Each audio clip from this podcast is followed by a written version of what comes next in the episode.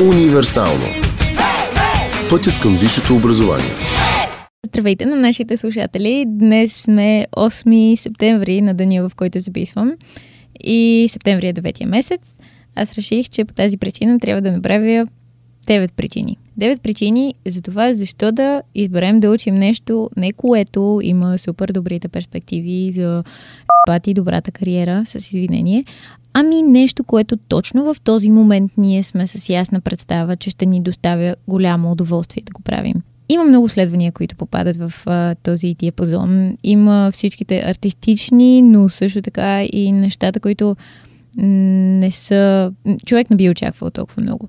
Например, информатика, програмиране. Може да не е нещо, с което искате да се занимавате цял живот, но знаете, че точно в този момент това е нещото, което искате да се научите как да го правите, защото ще ви е кеф. Разбира се, говоря най-вече за по-артистичните сфери, защото аз самата малко или много попадам в такава. Говоря за всички от тези неща, които ние знаем, в какво ще се изразява следването ни. Проучили сме това, впрочем, е доста, доста важен момент. Но а, много хора ни увещават, че това не е нещото, което ще ни донесе най-много перспективи, което ще е най-добро от кариеристка гледна точка. Този подкаст епизод е за това, защо въпреки средата си ние да изберем да учим нещото, което действително ни надъхва и си представяме, че ще ни забавлява. Това не е нещото, което съседа Бечо е казал а, на детето си да учи. И ние започваме малко или много лавинообразно да се самоубеждаваме, че не, това наистина не е нещото, което трябва да уча. Аз не трябва да ходя да а, следвам актьорско майсторство в надфис.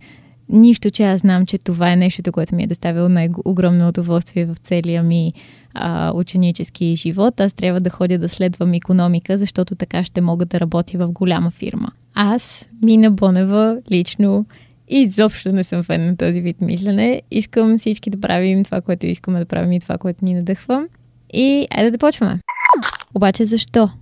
Защото в момента стандартното разглеждане на казуса висше образование е м- влез в гимназия, която изкарва достатъчно силни оценки след матурите в 12 клас, за да имаш добра диплома, за да влезеш в добър университет и да учиш добра специалност, която да ти дава добра работа с добри пари. Еми, съжалявам, но това не е много добре. Първо, а, една цяла глава, и аз мятам да отделя един цял подкаст епизод, на проблема в народопсихологията ни с усещането ни за необходимост от престиж. Винаги трябва да ходим на места, където има престиж. И винаги трябва да правим добрите неща, които се очакват от нас.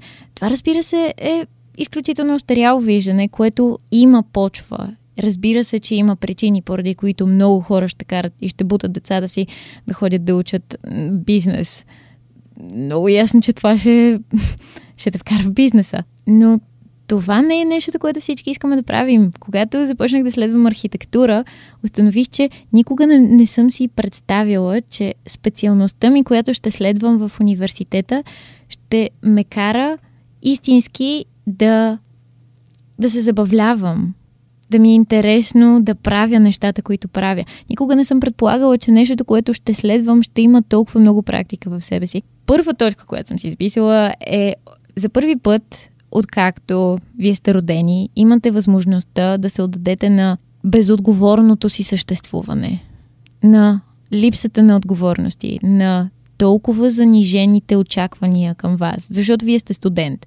Вие нито имате попечителството малко или много на родителите си, защото вече се предполага, че повече се отделяте от тях, макар че това изобщо не е необходимо да е случая но нито имате тази силна връзка с родителското лице, че да ви възприемат практически като продукт на някого, нито пък сте достатъчно развили се професионалисти в дадена сфера, че някой да, ви, да има очаквания към вас.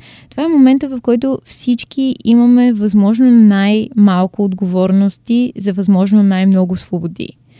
И какво може да правите в този момент, освен да се забавлявате? Освен ако не искате да станете изключителни професионалисти в конкретна сфера, в който случай този подкаст епизод може би просто не е направеният за вас, няма смисъл да се отдаваме толкова много на неща, които няма да ни забавляват. И тук стигаме до следващата точка. Задължителността. В училище никога не съм била човека, който се е свенял да, да каже, че нещо не е достатъчно добро за него. Нали, винаги съм била, това сега защо го учим? Защо правим това? И винаги съм искала да си задавам въпросите на учителите и след това очаквам отговор. Защото мотивацията да учиш нещо трябва да е там. Въпросът е, че в образованието ни учат ни да правим нещата, защото иначе ще има последици, а не защото имаме лична мотивация да искаме да ги учим. И не искам да изпадам и в крайността, в която започвам да говоря само за финландското образование и за това колко финландското образование е добро. Защото и това не е оптималното. Ам, финландското образование са открили вече според много, нали, за незапознатите, смята се, че на север, понеже няма оценки, понеже всичко е супер либерално в училище и учениците се справят превъзходно и това дълги години е бил ам, елита на образованието в света. Въпросът е, че открили, че причината, поради която този тип образование е работил, бил изключителният контраст с предната система. Преди да въведат по-либералните методи на образование в Финландия, били изключително тоталитарни методите. И поради тази причина, когато въвели либералното, всички били изключително шокирани и започнали много да се забавляват с системата и започнали да ходят с кеф на училище, защото вече го нямало задължителното. Въпросът е, че след много години започват да установяват, че вече не е точно така. Вече няма толкова добри оценки учениците, защото вече се губи връзката с предното поколение, в което действително е имало контраст. И вече започва да, да, го, да, да излиза повече свободи от това, отколкото свобода. Поради която причина не искам да навлизам в темата с финландското образование и защо всичко трябва да е по-либерално.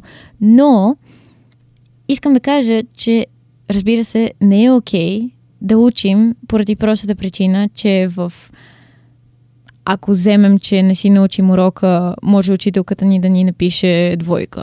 Или пък не е окей okay да ходим на училище само и единствено защото ако не отидем на училище, учителката ще ни пише двойка. Темата с двойките и това колко е неадекватно да пишеш двойка, т.е. да пишеш оценка, която се предполага, че отразява знанията ти, за наказание е толкова болна и, и ми е толкова важно в някакъв момент това да го изговоря. Но това, което всъщност исках да кажа е, че задължителността на образованието е толкова силна в училище. Винаги имаш чувството, че ще бъдеш наказан, ако не свършиш нещо. И първият момент, в който няма тази тежка задължителност на нещата, е университета. Университета за мен наистина беше глътка свеж въздух, когато си дадох сметка, че аз вече не отговарям толкова много пред авторитетни лица. Аз ако поискам, мога да ходя да пия бира с професорите си, което разбира се, в училище би било не до там мислимо. И това е един много важен момент, за да разберете обаче, че когато мотивацията ти да учиш, цял живот е била мене ще ме накажат ако аз в момента спра да уча, м- когато ти дадат свободата вече да, да можеш да правиш нещата по своя воля, ти бързо се демотивираш. Защото изведнъж си поставям в ситуацията, в която Ами всъщност никой не ме кара да уча, защото да го правя цял живот съм ме бутали и искам сега да си почина. Обаче тая почивка става на вечната вакансия. И става на една много дълга, дълга, дълга, дълга, дълга свобода, която нерядко се отразява много пагубно на по-нататъчната ни мотивация да учим. Аз лично не съм се интересувала от статистики по темата, но това е, моята лична, това е моето лично обяснение защо има много дропаутс, особено, особено в последните години. Защото цял живот сме свикнали да ни карат да учим и в момента, в който решим да го направим по своя воля и в момента, в който образованието ни вече не ни малтретира, ако решим да не правим абсолютно догматичните неща от нас. И ние просто си губим мотивацията, губим си инерцията. По тази причина най-ефективното лекарство за това би било да учим нещо, което всъщност ни зарежда. Да учим нещо, което искаме да го учим просто защото искаме да го учим. И ако си представим двете, един вариант, в който седнем да следваме економика при положение, че цял живот сме искали да учим или пък при положение, че последните 5 години всичко, което ни интересува са танците. И сядаме да учим економика и просто през цялото време искаме да танцуваме. И през цялото време си представяме, оф, ама, ама, не ми се учи макроекономика в момента. А, има толкова готин фестивал и си къде си искам просто да отида на фестивала. Ако в университета не ви задължават за присъствие, вие нямате шанс да оцелете там като економисти. В смисъл, аз поне не си го представям. Това ще е някаква супер стабилна воля, но ще ви прави много нещастни. И като заговорихме за различните неща, които правим, извънкласните занимания, извънкласните задължения. Разбира се, всички знаем историята за това как Стив Джобс е следвал калиграфия като курс в университета си. И поради тази причина в днешно време имаме толкова много различни шрифтове изобщо в компютрите. На никого преди не му било хрумнало да вкарва шрифтове в компютрите. А, разбира се, това има и много връзка с това, че Apple е основно creativity driven. Apple е искал да се представи като нова креативна платформа, платформа за снимки, за да си гледаш снимките, да си, да си гледаш изкуството и така нататък. И разбира се, има много връзка между двете. Обаче интересното е, че никой не си е давал сметка за тази връзка между това как Apple ще се развие като креативна платформа и как изобщо Apple ще просъществува. И това, че Стив Джобс решил да запише креативен курс в университета. За всичко това искам да кажа, никога не можем да знаем по какъв начин уникалните неща, които сме правили ние самите, няма да се монетизират сами. И по това не, не разбирайте, че ние просто да си следваме там а, нещо и да, се, и да се носим по течението без да правим абсолютно никакви усилия. Напротив, трябва да има активни усилия. Трябва да мислим за това по какъв начин можем да приложим всички тези неща. Въпросът е, че има безброй много възможности, по които можем да монетизираме, по които можем да направим нещо с нещата, които знаем. И всеки един от нас е уникален заради уникалните неща, които е правил и заради уникалния си бекграунд. Поради тази причина е много важно да следваме нещо, което дори да не изглежда като в този един момент да може да го капитализираме, да е все пак нещо, което е по-различно. Следваме нещо, което не е всеки и му е хрумнало да прави. Защото ние имаме и своята персонална история и някой ден може да решим да завършим калиграфия, пък след това да решим да завършим информатика и, и после какво ще стане? Ще стане следващия Стив Джобс от нас. И така, трета точка ми е, basically, правете това, което искате да правите, защото никога не можете да знаете колко печелив ще може да е един ден. В момента след корона кризата се търсят повече детски учители от всякога изобщо, така че една добра перспектива за мислене. Един доказан метод за човешко развитие. Джордан Питърсън по едно време говори за някакви такива неща, независимо дали сте му фен или не. Начинът по който човешката личност се развива е като се губи на някакви места. Цялото ни съществуване е едно такова лутане измежду това ли е всъщност моята страст, след това падаш надолу, след това отиваш нагоре, обаче отиваш нагоре и дясно и там намираш това ли е всъщност моята страст и вече акцента изобщо не е върху съдба, ами е върху страст. И цялото ни съществуване е такова лутане измежду различните неща. И в тази връзка много е важно да се губим. Много е важно да се губим на места обаче, които ни кефят. Защото аз в момента не мога да ви кажа как изглеждат конкретни квартали, които аз визуално не намирам привлекателни. Не мога да ви кажа абсолютно всичко за София Център, защото обожавам това място, обожавам хипстерията му, обожавам естетиката, обожавам мръсотията на Берлин с а, половинчатата виенска архитектура и с масивните панелки в Красна поляна обожавам го това място. Обаче аз го обожавам, защото на тези места съм искала да се губя. И знаете ли, нещата, които съм открила, които наистина обичам в София, никога не са били свързани с... Добре, това е силна дума, никога не мога да го кажа, но много често любимите ми места някога са местата, които съвсем случайно съм открила напълно сама и които имам за свои собствени места. Това сигурно са някакви просто мои сантиментални виждания за света, но въпреки това, м- една от любимите ми книжарници в целия град е един гараж на улица Свети Наум, до който стигнах, защото един ден реших да се разходя пеша от семинарията до Сити центъра. Тогавашния Сити център в моменташния ПЦС. И никой не знае за това място. Обаче аз нямаше изобщо да си направя тази разходка на първо място. Нямаше да открия едно от любимите си места и нямаше да открия нещо, което действително много харесвам в ден днешен, ако не бях на място, което вече харесвах.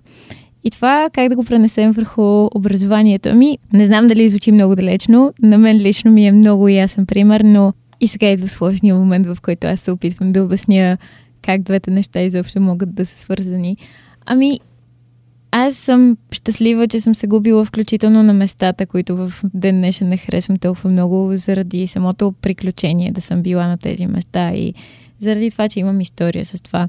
Харесва ми, че съм се загубила на тези места, на които в, съм имала красиво усещане. Дори в някакъв момент да осъзнавам, това не е моето място. Има такива кафенета в София, може би не е добре да изпадам в конкретика, а, но има такива места, които съм се загубила и, и е било такова приключение да отида там. Било е такова приключение да се забавлявам с това, с тази мисъл да си играе. И накрая нямам против. Накрая осъзнавам, знаеш ли какво? Това всъщност не е моето място, обаче беше як, гати якото преживяване. И нямам нищо против това. Важно е да се губим. Важно е да се губим, защото губайки, заправяйки неща, се движим напред. Да, ние може да ходим напред, надолу, нагоре, напред, надолу, нагоре, отново и отново и отново, обаче винаги отиваме малко напред. Ако ще да правиш две крачки напред, една назад, пак правиш крачки напред. Така че губете се на места, които ви харесват. Това ви е кюто да отидете да учите специалност, която може да ви изглежда като абсолютно рандъм. И това ви е успокоението няма лошо, ако след това решите да правите нещо друго. Просто трябва да правите неща. Правете неща. Просто не спирайте. Загубете се на интересни места е мейн а, нещото, което исках да кажа с всичко това. Но идват още. Започва една тема, от която аз започвам да кипя, а именно насъдените ни страхове от родителите. Страховете от родителите, които са породени от а, тежкия заробващ социализъм, соца. И всичките тия неща, които нас ни карат и ни програмират да си мислим, че светът е толкова страшен и лош. И тук е нужно обаче да говоря за две неща. Петата ми точка е насъдените страхове, basically, и защо не трябва да им обръщаме внимание. Но искам да кажа, че и нашето поколение не е напълно... В смисъл не трябва да се отдаваме на свободия. А, говорила съм с възрастни по темата и знам, че поколението след нашите родители има една такава тенденция да иска високи заплащания за значително по-малко труд. Което звучи много готино, но не е супер. Не е супер да искаме да получаваме много пари, а да не правим нищо. Ако искаме да сме добри професионалисти, ако искаме да имаме готини неща, които да правим и да се чувстваме супер със себе си, да следваме актьорско майсторство, ние трябва да си караме дупетата всеки ден да стават и да отиват, да си повършат работата и да ходим на тези репетиции и да се подготвяме преди това за репетициите и трябва да вършим работа. Не го казвам като някаква критика към когото и да било, а по-скоро като имайте едно на ум, че всички тия неща, които ги говоря, не стават такова, въпреки това, нали, сами не се бутаме да вършим неща. Така, обаче, на къде исках да отида всъщност? Страховете, които са ни насъдени от родителите. Връщаме се към една точка, която вече май споменах, че ще правя цял подкаст епизод за нея, която е обсесията на българското самосъзнание с престижи и с елита. Говорих с няколко души по темата, защото се опитвах сама да си го обясня, но най-вероятно всички сте попадали на такива списания, статии, на новини, на телевизионни предавания, в които канят или интервюират млади хора, които са успели да влязат в елитен университет в Америка. Аз лично, като го чуя това, наистина ми кипва. Защо ми кипва? Защото това е нещо, което само тук ще впечатли някого. И не е защото българин е глупав а е защото все още ни е останало това от а, соца да се бутаме, да се състезаваме, да покажем на капиталистическите страни, че ние сме по-добри от тях И ни е останало това в самосъзнание, докато ние трябва да имаме най-много златни медали по математика, което само по себе си не е лошо. В смисъл, състезанията не са нещо лошо. Въпросът е, че това, че са единствени за България. Аз лично, идвайки от някакъв по-германски контекст, си давам сметка, че в Германия такова нещо няма, което да е еквивалент на българските олимпиади. И защо в България го има тогава? Защо трябва да има това полутоксично състезателно усещане през цялото време, докато се мъчим да учим? Защо трябва да говорим повече за това да изкараме шестица, отколкото да научим нещо? Защото това наистина е много характерно за нас. Ние не, не учим, за да, за, да, за да научим как работят тези тези процеси. В смисъл, когато, когато мислим за МРНК, не си представяме една въжена верига от молекули, които са захванати като building blocks на нещо по-голямо и не си даваме сметка как това се движи, защо това се захваща. Не виждаме някакво видео в главата си, виждаме текст, защото трябва да го научим на изуст, за да може след това да изкараме супер оценка. И това не се отнася за, за всеки го, не казвам, че това е така, но определено има една тенденция, при която се забелязва, че ние не учим заради знанието. Ние не правим неща заради нещата сами по себе си, ами заради някакъв си глупав престиж, който с извинение е абсолютно инфантилно е. Със същия успех, с който говорим за неща от сорта на еди си кой си влезе в еди си кой си елитен университет в Америка, можем да говорим с, за еди си кой си започна работа в еди си коя си елитна адвокатска кантора. Разбирам, че се гордеем. Гордостта е нещо готино. Разбирам защо това го пускат по телевизията. Това, което не разбираме, защо, защо, защо това ни грее? Защо трябва да е, да е това, кой е влязъл в Американския университет? В смисъл, защо? Заради това, че един престиж, престиж от френски е иллюзия. Това е нещо, което не виждаме действително, а което е усещане, което е ambiguous престижа не е нещо, което се дефинира. А впрочем, най-интересното от цялата работа е, че според един документален филм по Netflix за това как а, всички в Америка в някакъв момент са се опитвали да с пари, които са били, са се опитвали да си пробудат децата в а, елитните университети. Според този филм, когато изначално започват да се правят класации за университетите в целия свят, това се е правил за Америка, единственият критерий е бил престиж не е бил колко работни места се покриват благодарение на този университет, не е бил какви са оценките на учениците, бил е престиж.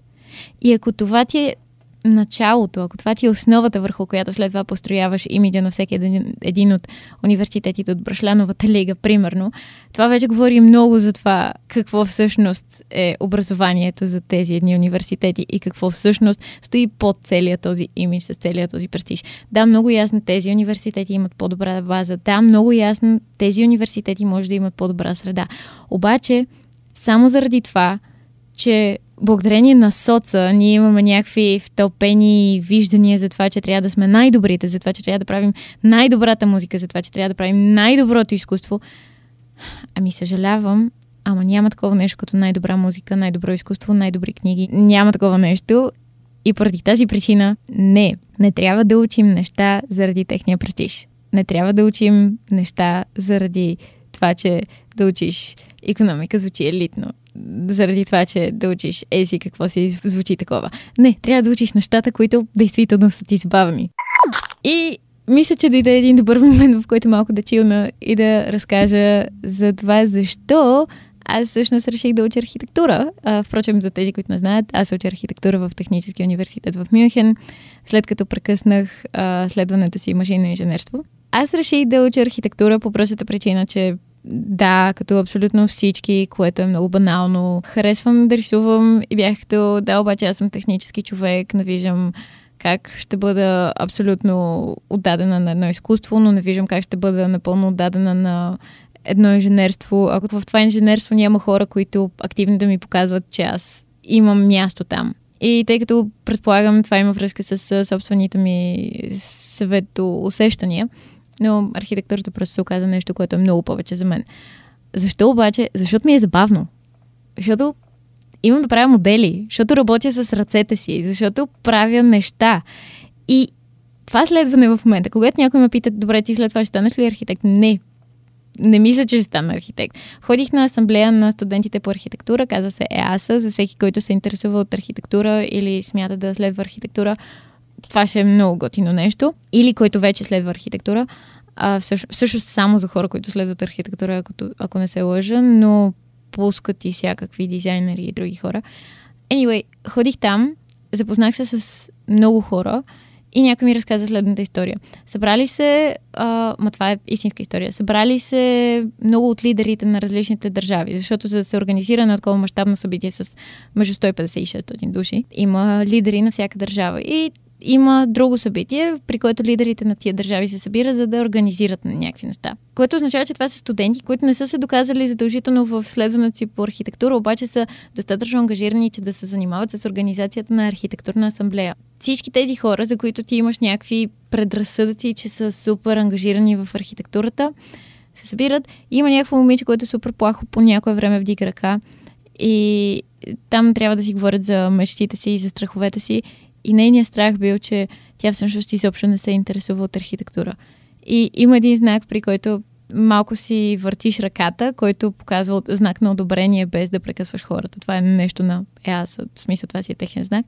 И просто цялата зала се е изпълнила с дигнати ръце, които започнали да махат, защото никой не си представя в моите среди поне, които са свързани с архитектура, да се занимава само единствено с архитектура.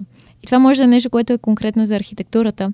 Обаче е едно добро начало да започнем да мислим. Нещата, които трябва да правим, не е задължително да искаме да ги правим, защото защото след това искаме точно това да работим. И да, разбирам, че за това е целият ми подкаст. Няма нужда постоянно да го споменавам.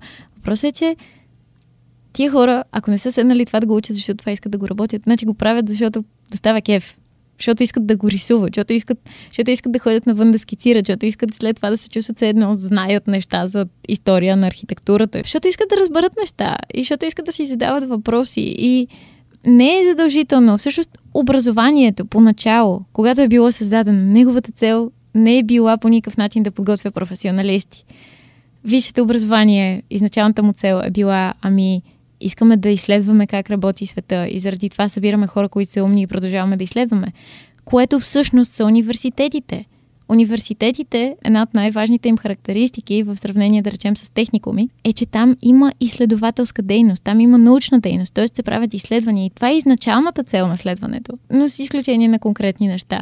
Навсякъде обаче университетите се стремят да развиват изследователската дейност и това е първата им цел.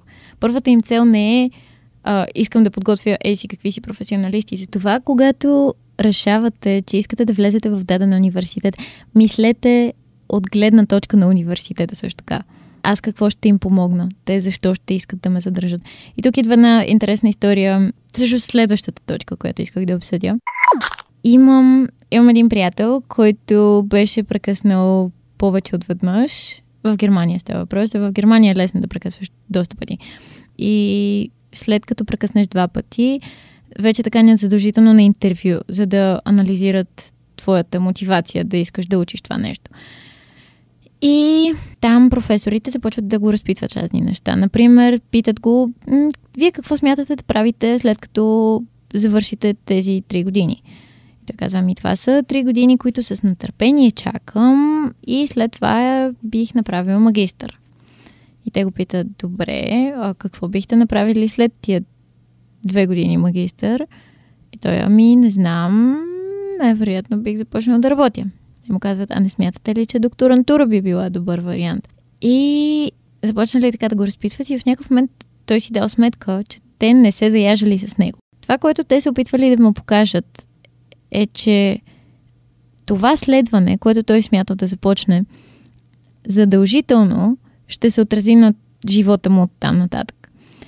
И искали да му кажат, добре, окей, ние виждаме, че често се случва да следваш неща, които не искаш толкова много да следваш, колкото от други хора. И виждаме, че това е тенденция при теб, заради което искаме да ти кажем, това е възможно също да не е твоето нещо. И ако ти веднъж започнеш да се занимаваш с това и се окаже, че този път вече а, си решил, не, няма да се отказвам вече, заради това, че не искам вече да съм човек, който постоянно не успява да си завърши следванията. искаме да ти кажем, че може би, ако сега започнеш да следваш това нещо, ти след това ще трябва да направиш и магистър. След това компаниите няма да те приемат само с магистър, ми ще трябва да правиш и докторантура. И ако веднъж започнеш този цикъл от не ми се прави това, обаче трябва да го направя, защото не искам повече да спирам следванията си. Ти ще започнеш да водиш един живот на нещастие. Това ли е нещото, което ти искаш за себе си? И следващия поинт, който исках да направя, и няма да се извиня за начина по който казах това изречение, е за да зарадвате 10 годишното си аз. Значи, представете си как в момента сте в, на поляната при баба си и си мечтаете да станете астронавт и така нататък. И ви се отдава невероятната възможност да отидете да говорите със себе си. И говорите със себе си 20 годишното ви аз, говори с 10 годишното ви аз. И казвате на детето, ами да, аз реших да стана консултант в Телас и заради това записах HR. Лично бих ви нахокала за това, че бихте разочаровали 10 годишното си аз. Един мой приятел реши да направи интервю, също, глупо си говоря, един мой приятел, Момчил Бонев, реално родата, а, не, всъщност не сме related, а, но той реши да направи едно интервю за Радио София, в което ми каза, че е задавал въпроса на различни хора, свързан с мечтите и какви са мечтите им и така нататък. И коментар, който направи беше, че много показва това каква ни е народа психологията на българите, как са отговаряли тенденциозно хората. Защото колкото по-възрастни ставали, толкова повече било като какви са тия мъщи, питайте някой млад, не ме питайте мене, този влак за мен е вече отдавна мина. Това не трябва да е така.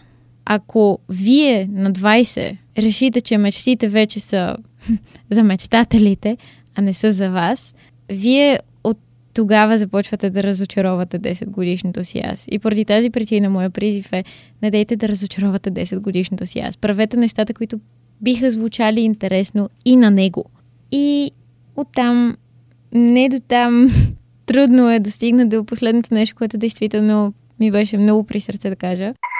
А именно, защото трябва да сте страстни за нещата, ако искате да намирате хората в живота си.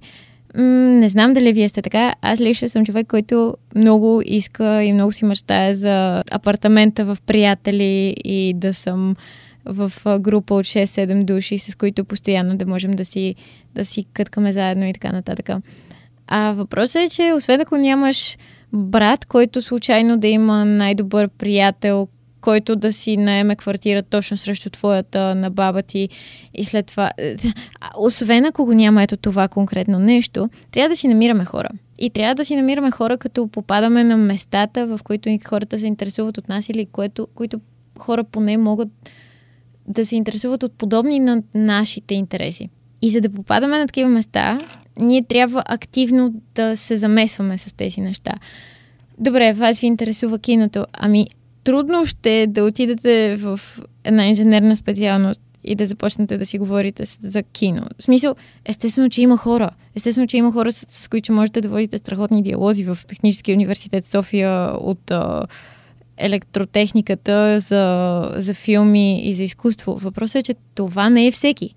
И ако вие осъзнавате, че сте човек, който иска да говори за тези, тези и тези теми, и решите да се забиете на място, където знаете, че хората ще говорят на онези, онези и онези теми, еми, по-скоро let's call the whole thing off, защото там няма да намерите достатъчно от своите хора, с които да можете да говорите свободно на темите, които си търсите.